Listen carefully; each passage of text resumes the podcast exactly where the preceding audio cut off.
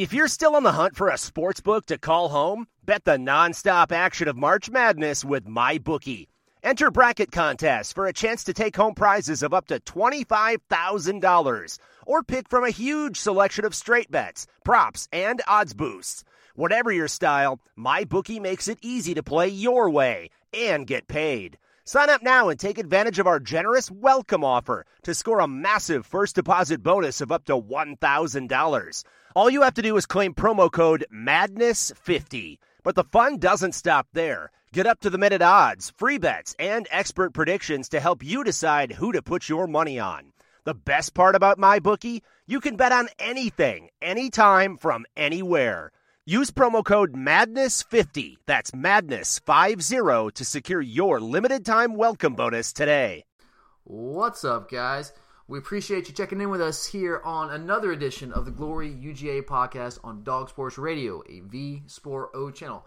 With you as always, I'm Tyler, and I've got my co-host Curtis here on the other end of the line. You can follow us on Twitter at Glory underscore UGA, where we uh, we really do love to interact with all of you out there. Um, but we know there's some of you that don't really do the social media deal, so if that's you, you can still contact us with any questions or concerns uh, about the program you'd like, you like us to, to, bring up, any topics you want us to discuss, any ideas you have and you'd like to hear about throughout the off season. We'd love to hear from you. So if you don't do social media, you can still contact us via email at gloryugapodcast.com. So we're actually still getting uh, some good questions coming into the email address. So send them in if you got them. Um, just another friendly reminder. Speaking of questions, we will be doing our February listener mailbag show next week. So be sending in all the questions and or topics you want us to discuss on the show. Or might be last time it was in January. It was two shows. We had so many questions. So uh, if you depending on how many questions we have, we might have more than one listener mailbag show. But whatever you've got question wise, hit us up with those on Twitter or via email. Whatever works for you guys. It can be anything: football, baseball, basketball. Actually, I had one baseball question coming today from somebody, so we'll bring that up on the show next because that is uh I think it starts yeah it starts this weekend. I'm going to the the home opener on Friday, so should be fun. Uh, but, but, today we are going to discuss something that, that kind of caught my attention last weekend. Uh, wanted to do a show on it this week, but we've been promising. I wanted to do the first show this week, but we had been promising the recruiting show, so we went ahead and went with that first. But I did want to get to this topic as well. Uh, it's Pro Football Focus. It's a website. Kurt, are you familiar with Pro Football Focus? Not really. Not really. Yeah, it, it, they're kind of a, a, a new name on the scene. Uh, I really found them for the first time this season during the football season. I really liked uh, what kind of what they brought to the table. It's a website that, despite their name, Pro Football Focus, they actually do a fair amount of college football analysis. Uh, and in fact, I really do think they do a pretty good job covering the sport. They take a, a more analytical approach to the game, which I kind of appreciate because I think it provides some very revealing insights into teams and trends and games and whatnot. Uh, well, anyway, Pro Football Focus, even if you're not familiar with it, I would encourage you to check this article out. They published an article late last week titled How the Georgia Bulldogs Could Make a Surprise Title Run. And uh, in this article, they kind of laid out the case for us making a surprise run to the college football playoffs next season, and not even just making a run to the college football playoffs, but potentially even winning the whole thing. And the impetus of the article, uh, the motivation behind it for them, was the trend that they uh, were detailing that had kind of seen our national title odds drop over the past month. And drop as I mean like we became more not a favorite, but we got closer to that end of the spectrum. Um, and they detail in the article on uh, January 17th, we opened at 33 to 1 odds to win the national title. Then a week later, we dropped to 25 to 1 odds to win the national title. And then, according to them, as of late last week, our odds had dropped all the way down to 20 to 1 odds, which is pretty favorable if you consider we're coming off an 8 and 5 season um, in the second year of Kirby Smart's tenure. I'm really not sure exactly what service they were using for those figures because if you look at I've, I still see some spots where we're like 30 to 1 odds, but according to Pro Football Focus and Gordon McGuinness, the guy who wrote this, uh, they've seen it down to 20 to 1 odds somewhere. So, Curtis, the first thing I'm going to ask you, just start with the odds. Like, 20 to 1 odds I mean, that, those are pretty solid. I mean like give you some reference like bama's like at 7 to 1 odds so obviously they're much more favorite than we would be considered but we're not too far off there. Do you like those odds? Does that sound right to you? 20 to 1 are we that close to being a, a national title contender? Um i think you have to give us a legitimate shot because there's multiple factors going into it. Um you know we'll get into later in the show but i think you got to look at the strength of our defense everyone that's coming back. Um, and the fact, I think another favorable thing that gives us these odds is honestly our schedule. The schedule, I will definitely agree with you, is it's fa- more favorable than it has been in the past. Uh, this year, I don't think our schedule I mean, was. you have a, you have a rough you have a rough um, away game at Notre Dame. But is that rough? I mean, they're coming off a season where they No, didn't make a bowl game. They got a new quarterback. You know, in previous seasons, that would be a rough game. Like tradition, that's considered a rough game, and it's on the road at Notre Dame, so eh, you, that's a, still going to be a game that we got to bring our A game to, to, yeah, win. it's still going to be a tough game, but the thing is, Notre Dame, especially the last couple of years, they've been in turmoil up there. Um, you've honestly seen a steady decline in their program since going to the national championship. Well, they're, they're having a revolving door now in, in many of their different coaching staff positions. Uh, they've kind of had a revolving door at quarterback. A lot of a lot of controversy there. Whether it's you know is Everett Golson, then Malik Zaire, then Zaire gets hurt, and then you got DeShone Kizer comes in, and now he's gone. But by the time he leaves, Malik Zaire is kind of turned off by the program, and he's gone. It's got a brand new guy going to be starting, maybe Brandon Wimbush. I don't know. Um, but yeah, I the name gives you some pause there. Is Notre Dame is at Notre Dame.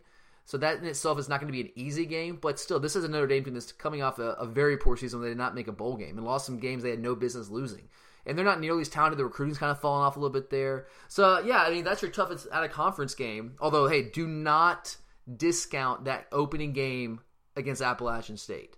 All right, those guys are going to be able to play. Taylor yeah, Lamb's coming I mean, back. You're going to see, you're going to see, you're going to see Kirby drill them, especially after that All you gotta- Tennessee- where they Yeah, you're right. where I they play so closely. He's gonna he's gonna grill them. The one thing that really helps that game is you know their st- their star running back graduated. He did graduate, but the quarterback's coming back, and he's a big centerpiece of that offense. Taylor Lamb, uh, son of a uh, high school coach here in Georgia, if I believe correctly, the coach at Calhoun. I'm pretty sure it's the Calhoun head coach's son. Don't quote me on that 100, percent but I'm pretty sure that's correct.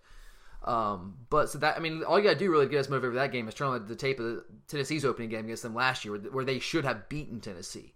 Um, so hopefully our guys don't overlook things. If we do, you know, first game, new season could be rough. But I mean, our conference schedule, uh, we'll get into this a little bit, but it's, it's not a little bit later. We'll talk about this a little more, but it's not overwhelmingly dangerous, um, especially compared to what it has been in past years and could be. So I don't know though. Like, do you think as early as 2017, as early as this coming season, we're like legitimate national title contenders? Um, I, does that that doesn't, just doesn't sound right yet. It doesn't sound right, but the opportunity is there. Is what I'll say. I think I I don't think you're wrong there. Like if you look at our roster, I don't know if our roster is national caliber or national title caliber yet. I think we've got some guys that are Yeah, national caliber. National, is, you know, with the way the system is now, that just got to get in. an opportunity to get in. You might get. See, I, I think what if, I think the biggest thing is getting into the playoffs because once you're in the playoffs, anything can happen. Yeah, and and look, there's been some teams in the playoffs that probably shouldn't have been there. Michigan State two years ago had no business being in there; they were exposed. Um, Washington this year had no business being in there. You see, I mean, now by I guess they deserve to be in there by virtue of what they did during the regular season. But again, that's uh, largely that was a function of schedule. Uh, and maybe that could be similar for us this year. Although I think our, our non-conference schedule with Notre Dame in, in there is going to be uh, a good bit better than what Washington put up there. I think their toughest non-conference game last year was was Rutgers, um, who was atrocious, terrible, one of the worst teams in Division One.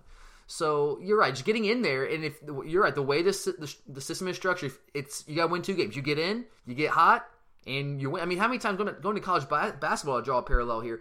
How many years would you say the best team actually wins the NCAA tournament? Remember UConn a couple years ago? Were they really the I mean, best team? Kentucky. Kentucky. Yeah, Kentucky. Yeah, when they, I mean, these are teams that just get hot at the right moment. You can you can string together a couple undefeated. wins. They were undefeated and they lose. Yeah, yeah, they're undefeated. They lose. I mean, I, there's a couple. I mean, the the Duke team. though- Villanova last year. yeah, Villanova last year. I don't think Villanova was the best team in the country throughout the entire season. I think North Carolina was better than them. Obviously, North, Villanova beat them on the court on the day it counted. But if you look at the roster, the more talented roster, in my opinion, was North Carolina. They should have won that game, but they didn't. So it just goes to show you that if you get into a tournament setting, I mean, anybody, I shouldn't say anybody, but if your talent is close enough, even if you're not quite as talented as the team you're playing, if it's close enough, anything can happen on any given day when you get into that system. So it's just a matter of getting there, especially when you only have to win two games as opposed to winning six in an NCAA basketball tournament. So you're right. I think getting in there, and if you look at our schedule, I'm not going to say that we're definitely going to get there. We're still got even if we can run through uh, the regular season with no losses or one loss, which I still think is You, probably. gotta, uh, you, you know you have to beat the gauntlet of you know Bama. Yeah, whoever's going to be in the SEC West. I mean, so I, I, and I still don't know that we're going to go through a season one loss or no loss. I think that still might be a little premature at this point. But the, I think you're right in saying the opportunity is there. I think we have some players on a team that are national talent, national title caliber, but I don't know if our entire roster is there yet. And the guys who are national title caliber are pretty young outside of guys like Nick Chubb and Sony Michel. So I think we need to.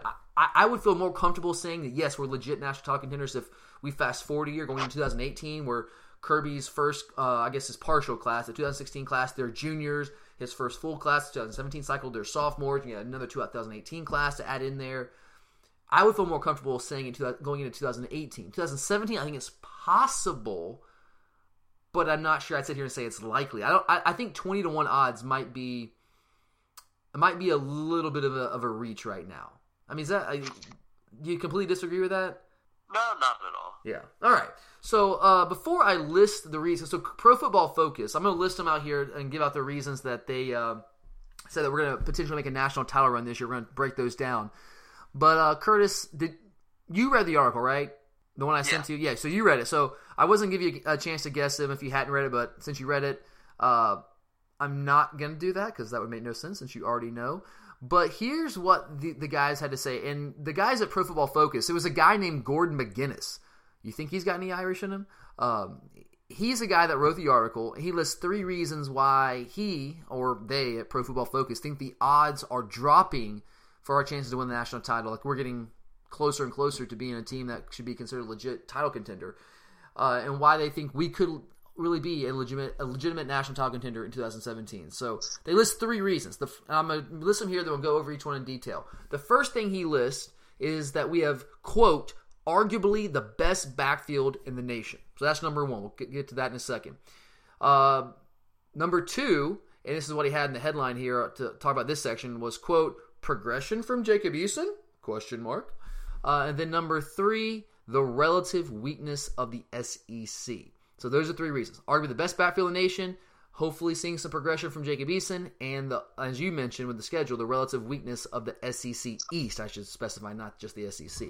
So let's start with the first thing that he mentioned up there. And this is what he de- and this is the order that he detailed uh, these uh, reasons in his article with. So he says, "quote Arguably the best backfield in the nation." Do you agree with that claim that we can have a we have a legitimate argument to claim that we're the best backfield in the nation coming into 2017? I think without a doubt, coming back this year, I think you should, you should see Nick Chubb closer to 100. percent yeah. Um, Sony Michel, I think, is very undervalued. Um, the guy can do so many great things. Um, and then underutilized too. What, Exactly, and then you also look at what we've caught coming back. Other than those two, I mean, you got Brian Herrien, who should be serviceable in his second year. Um, I think you're going to see Holyfield take a bigger step as long as he you know stays uh, injury um, free. Injury free, yeah. Because that's really what, that's what held him back. And at the same time, you signed a stud back in D'Andre Swift, who is more closer to Sony Michel that can do so is so versatile that you you're you're a legitimate five deep in your backfield, and you don't have any weak links like a Tae Crowder or Brendan Douglas in your backfield anymore. I mean, you have five legitimate studs. Yeah, and he didn't even. And the thing is, he like he didn't even mention those guys that we have behind the scenes behind Chubb and Sony, kind of waiting in the wings. He just talking about exclusively Chubb and Sony.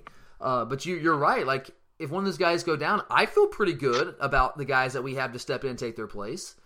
They're they're not necessarily at Nick and Sony's level yet, but hey, they, one of these guys is going to be our next great back. If you had to guess of those three guys, who would you who would you give the nod to as like the guy who's gonna if if, if Nick or Sony happen to go down, who would be the guy that's gonna be able to best step in and kind of fill their shoes? Is it gonna be Herrien? Is it gonna be Holyfield? Is it gonna be Swift? I'm gonna go with Holyfield. I think yeah. Swift is gonna. He's not gonna. He could progress quickly, but I think they're gonna try to bring him along a little slower because they have the ability to.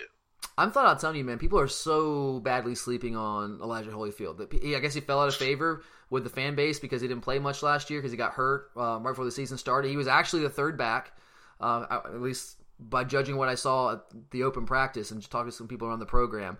But he got a little ankle injury, um, set him back. Herrien came in, uh, was able to come in ahead of him there after the ankle injury. He performed well in the field, so he kind of you know took over that spot for a while, but it's going to be open again for that third spot this well, year. Well, I have to say, Herrien, he came on the scene quickly, but the few carries he got as the season went on, they were very not very good. He was just running straight ahead. He wasn't as explosive, yeah. Yeah, he wasn't looking for the openings. I'm just like and I know I, I watched him in high school a lot. I uh, and I only saw him at one open practice. I, I will guarantee I, I would not guarantee. I will admit that I will I will give you that.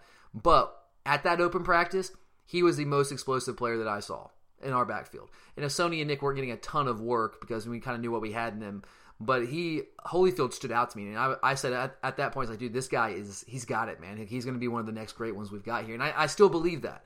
Uh, we'll see. Uh, Swift's, Swift's a really good running back too. I want to see what he does at the college level. I think he's got all the skills that needs that he needs. But um, it'll be hey, we can't go wrong with any of those three guys. So it's it's a good problem to have. Um, would you say though that Chubb wasn't himself for most of the year last year? Yeah, I think it, that could easily be said. Yeah, and so if he was, I do think that's definitely true. I think especially in the first half of the season. Do you think he kind of came on towards the end of the season? I would say the TCU game was the first time he looked really fresh or as a better running back since the North Carolina game. Yeah, I mean, so yeah, obviously to start the season, he started off with a bang against North Carolina, but after that point, from that point through most of the rest of the regular season, he was clearly not the Nick Chubb of old, the Chubb that we were used to, and that's not his fault. I mean, the guy probably shouldn't have been playing most of last year. I mean, that that's just a testament to, to his willpower and his work ethic. I love him, man. Um, but I think it's pretty clear if you watch him, he wasn't the same Nick Chubb. He could still do a lot of the things he was able to. He always did, but not everything. He didn't quite have that burst, that explosion, that acceleration that we were kind of used to seeing him with. It also doesn't help when you're running behind uh, a ridiculously terrible offensive line. Of course, that doesn't help matters at all. Um, but I, I don't think he was himself most year. But I would argue that he came on towards the end of the season, and I, and Gordon McGuinness makes that point, and I totally agree with him. I'm gonna give you some numbers to back that up. Uh, going back to 2014 when he bust on the scene after uh, Gurley had his whole brush with the NCAA.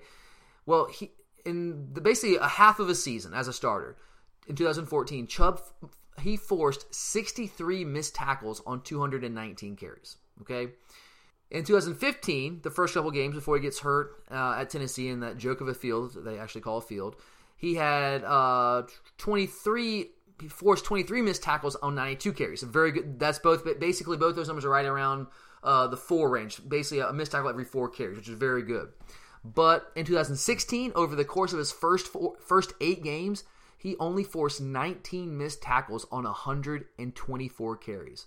That's a major drop off. In 15, he had 23 in his half a season or so. In 20 in 15, he had 23 missed tackles. He forced 23 missed tackles on nine, on 92 carries. In 2016, he had four fewer missed tackles on. Let me do the math here. 32 more carries. So he clearly was not the same Nick Chubb. But I, but listen to this. After his first eight games this year, he forced 20 missed tackles on 99 carries over the final five games. So he's much more himself, much closer to being himself later in the season. And to me, that leads me to believe that there's going to be some big things in store for him in 17. That portends big things in 2017 for Nick Chubb. I think he'll be closer to the old Nick Chubb. Um, uh, now, you and I, though, we were kind of advocating as a se- around the middle of the season, seeing that Chubb wasn't, he clearly was not himself.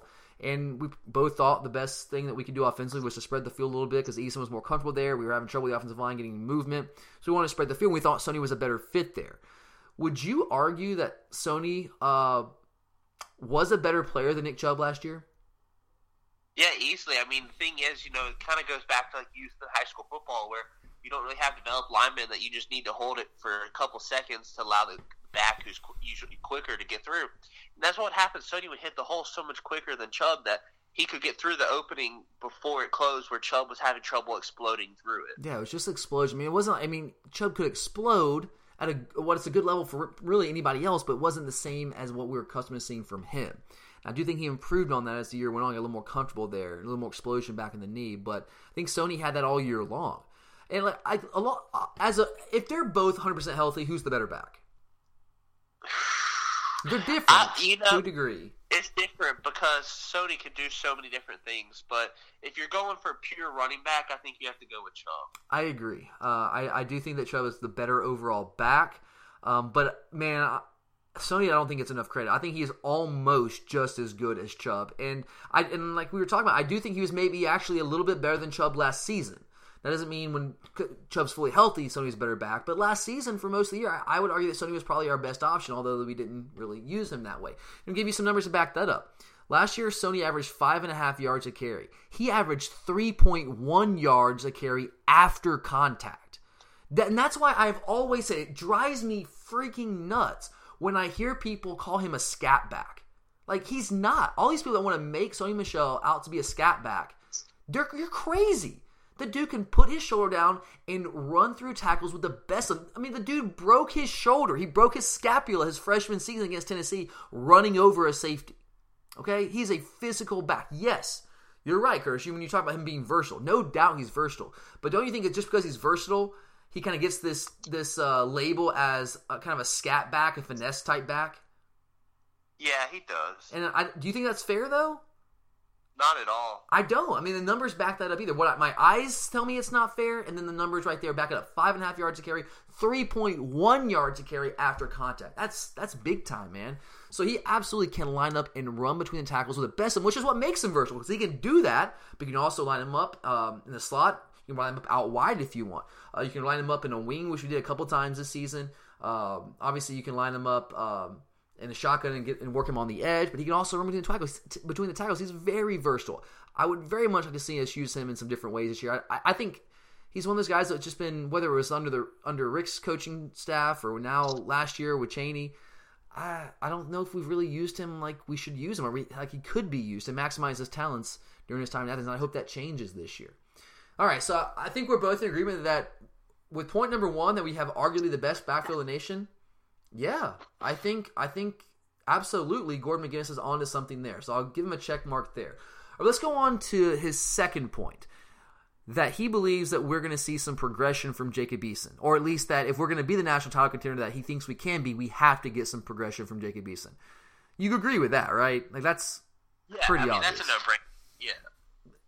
But the question I'm going to ask you now, though, is do we see that progression from Jacob Eason? Does he take that you, that second that next step in his second year? I think you are going to see him take the next step because I think the biggest telltale sign was you know he had pretty good numbers when he had a clean pocket, and Yep. he didn't. He didn't when he was under pressure. But to me, that's expected as a freshman. I mean, first off, it's hard enough for a freshman to start to, to be a freshman and start in the SEC, and to, and let alone be in a situation where you're learning a whole new offense and everything, and then to think that you're under pressure the whole time makes things really difficult for a true freshman quarterback that's not a dual threat. Yes. Uh, Now, while I think his numbers could have been a little bit better, it didn't help him the fact that so he's always under pressure and was always on the run, or you know, not not getting enough time to allow things to open up when he was in that system. yeah, I'm gonna give you some more numbers. I know I'm the numbers guy here. Uh, sorry if you don't like them, but I think it does give you some good insight. I told you, Pro Football Focus is pretty analytical about things. So talking about uh, his performance in a clean pocket versus performance under pressure, just to, to kind of illustrate your point for you.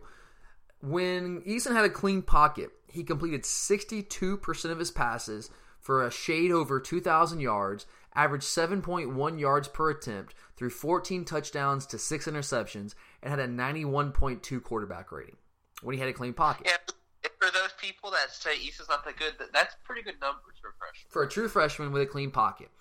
But here's the flip side of that. Under pressure, he completed 31% of his passes for 396 yards, only four and a half yards per attempt because he's checking it down primarily, two touchdowns to two interceptions, and a 45.5 quarterback rating. So significantly worse numbers when he's under pressure. Now, of course, that's going to be the case for most quarterbacks, right? You're going to be better when you have a clean pocket versus when you're under pressure, unless your name's Drew Brees. Yeah, I, just- I think that. Yeah, that's very true. yeah, but those are that, that's a pretty catastrophic gulf there between what he can do in a, in a clean pocket versus when he's under pressure. Do you think he's going to improve on that this season? Because he needs to. I, I think you will see an improvement because I think it's going to be one of those things where it almost becomes, you know, muscle memory of what to do in each situation. That you know, as much as we wanted him to be where he, you know, where we because we all thought he was the savior right away. That muscle memory still wasn't there. He's still trying to learn how to read these SEC defenses. I mean, you can see it when he go to the sidelines and um, you'd see him and Chaney talking in person or on the phone, but about their defense. I mean, there's times where they said where um, he'd come off and Chaney'd be like, "What'd you see?" and he'd say that, and Chaney's like, "No, this is what you saw." So I think once he learns, understands. I mean, I think he's going to get to the point that he's going to know what each team's throwing at him, and that's going to be able to get, make him be that much quicker making a decision. Yeah, the under pressure situation with him, that's just like he just didn't. He didn't. He did. When you're under pressure like that and your head's swimming, your head's already swimming. Swimming. So it's tough enough for you even with a clean pocket. But when you get pressure in your face and you start to kind of panic and you don't really understand exactly where to go with the ball, you're not that seasoned in, in the system, in the program, you're going to make some poor decisions. You're going to throw the ball away. You're going to make some inaccurate throws. You're going to tuck it and try to run and get sacked. I mean, there's a there's a lot of bad things are going to happen in that scenario. And I think you're right. If he's more familiar with the system, more comfortable in the system, understands defensive coverages, because let's be honest, coming into high, coming into college, Jacob Eason did not really truly understand most defensive coverages he's going to be facing uh, in college. And not only that, then you're going to have to adjust to the speed of the game. On top of that, how fast those guys move, how tight the windows are. It's very difficult. I'm going to be honest.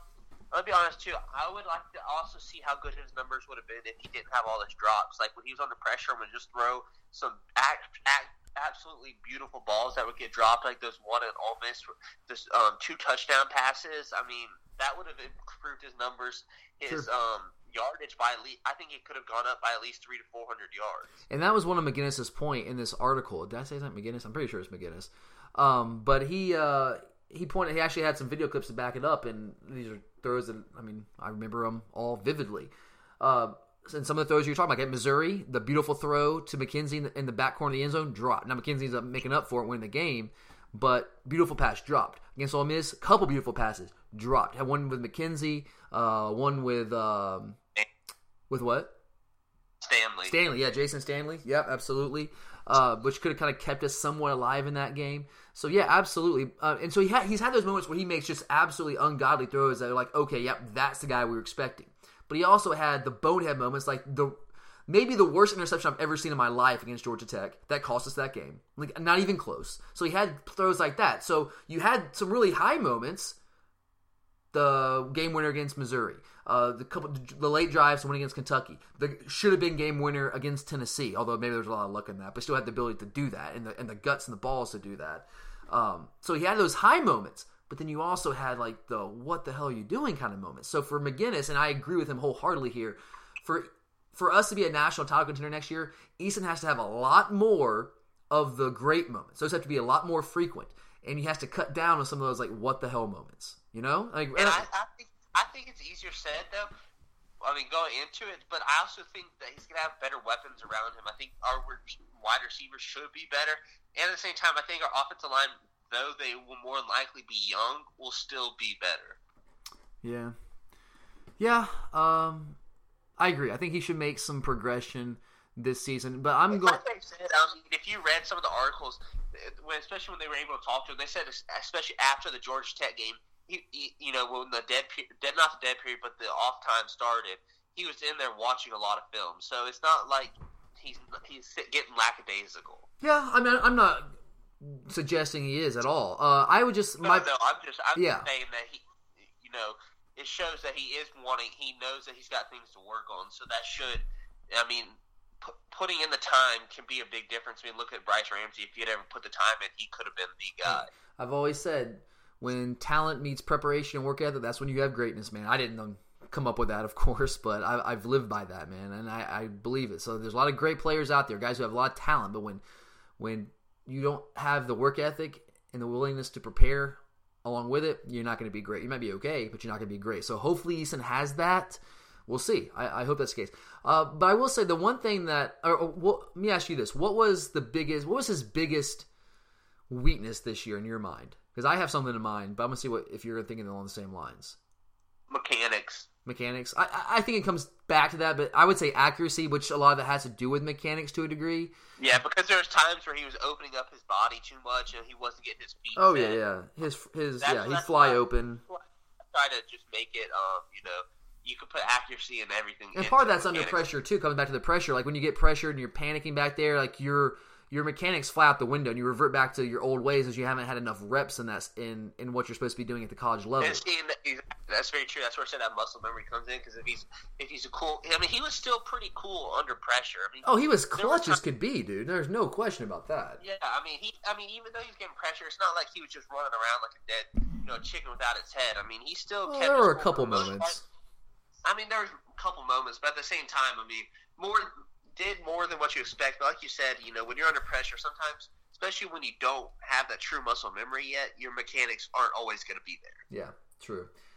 I just I think he can improve his accuracy somewhat this year. I think his accuracy numbers, I think about 56 percent completion percentage. I think that'll improve somewhat just based on the fact that he'll understand coverage a little better. He'll, he could be around the 70 percent. Yeah, yeah. I hope well, he needs to be. Like, I, and I think we will get closer to that because he'll understand the, the system a little more. He'll have, understand defenses, have a little experience along with. Him. He'll know where to go with the ball. He'll he'll understand where to go with his checkdowns. He'll be more comfortable taking checkdowns. So if he does those things, then his completion percentage should increase a, a, a little bit there. But as in terms of his accuracy as a passer, I I I go back and forth. This I at some level I think that quarterbacks.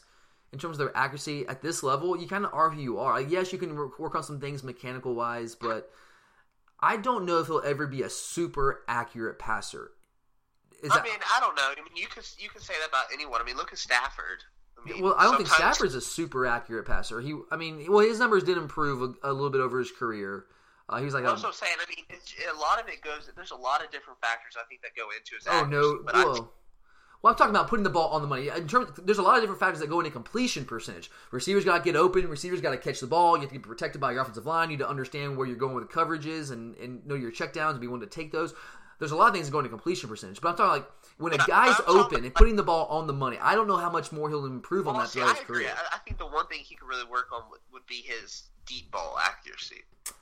Uh, yeah, yeah, no doubt, man. I mean, he it, it, it, it was it sucked. Like when when he put the ball where it should have been, uh, put it on the money on those deep balls and those shots, those layups that he would give a chance, that Chaney gave him a chance, and when he dialed him up, the receiver would drop him more often than not.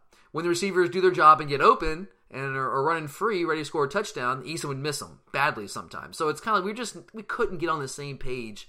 Uh, offensively, they're trying to hit those vertical shots. Hopefully, that changes. It needs to change because our offense is not going to be as effective as it can be uh, unless we do that. Uh, last question here about Eason, um, and we'll move on to the last point here about the schedule. Do you really think they have it right at Pro Football Focus? Do our 2017 national title hopes really hinge more so on Jacob Eason and his progress than they do anything else? Because that was basically what they were intimating in this article. Does it is it really coming me, down to Eason? To me, I believe it because I think you have a a lot of weapons returning on the defense, and I think we're going to replace some of our weak links as in the season. I think you're going to see.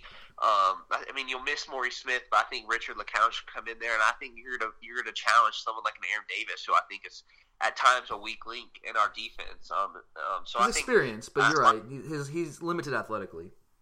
Yeah, I mean, yeah, you could say the experience about Mage too. Um, true, true, true. I think defensive line, as long as Ledbetter stays out of trouble, I mean, if he's able to play a full season, you're going to see a lot of great things out of our defensive line. Hopefully, see with Trent coming into year three, if he can keep going what he did last year, um, and the younger guys coming into their own, and, and the, you know where they're not freshmen anymore, it's going to be huge. And I think our linebackers, I think you're definitely going to. I think honestly, and I know we've been saying it for a while, but for Bellamy, um, I think you're going to see him be more consistent because this is his last chance, and Lorenzo Carter as well too. And I, I think inside linebacker wise, we're pretty got some great guys. Yeah, I.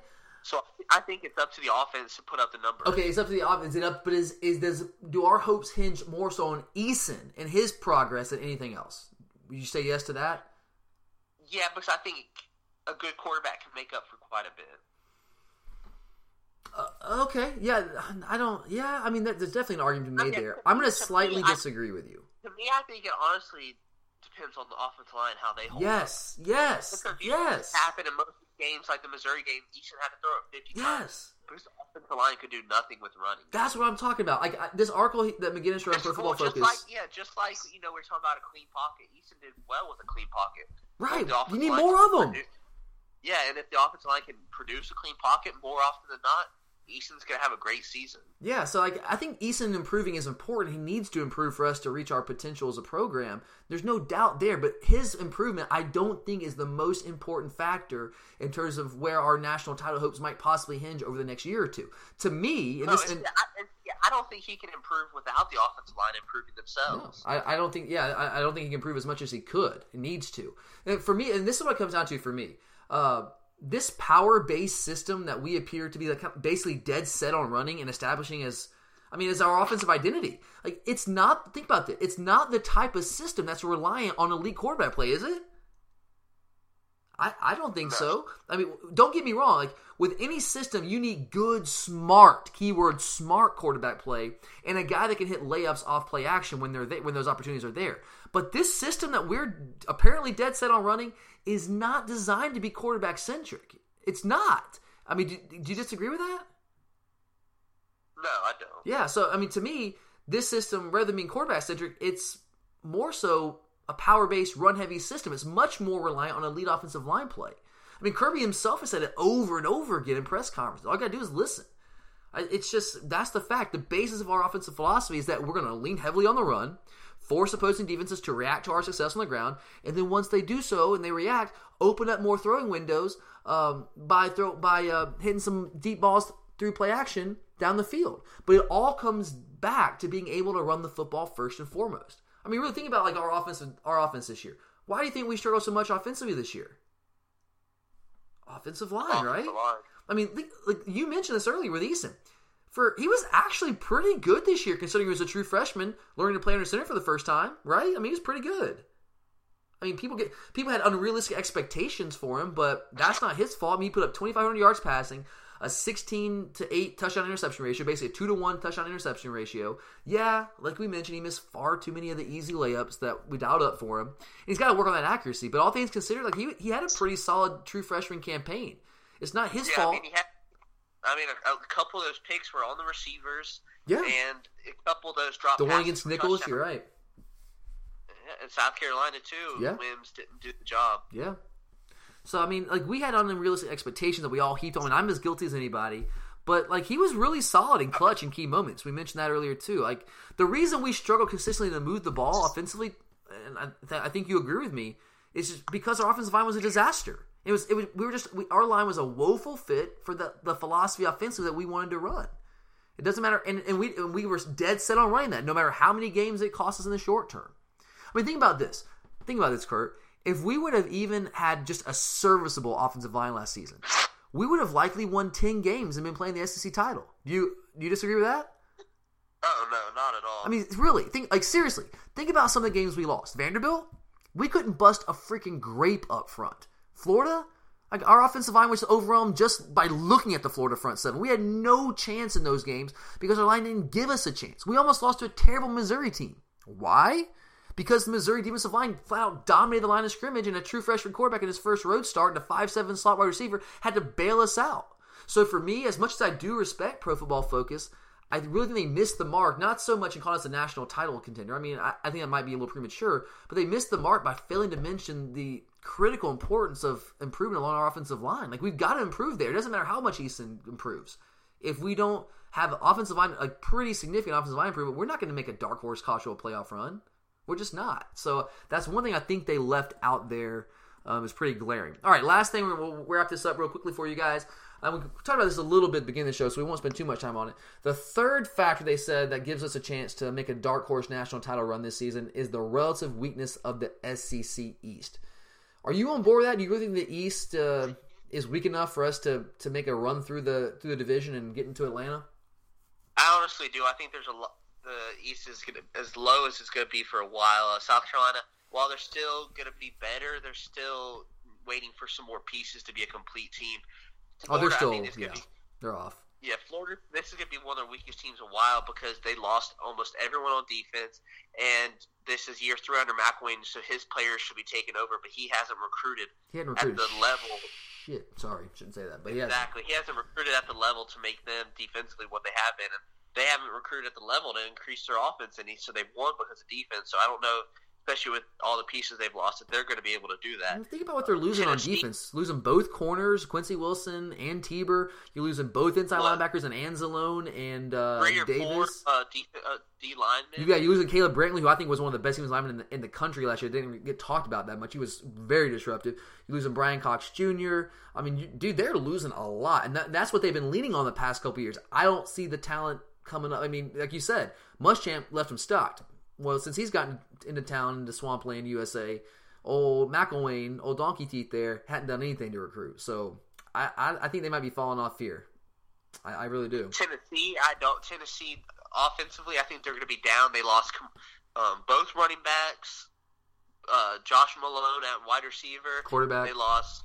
Yeah, the quarterback, of course. So I mean, they're going to have a lot to do. Breaking Jalen. Reeves, Maybin, Derek Barnett, Jalen Reeves. I think losing Barnett changes their That's defense tremendously. terrible for them. He- Yeah, I mean, he he really. Cam Sutton too. Sorry, I didn't mean cut you off, but Cam Sutton at corner.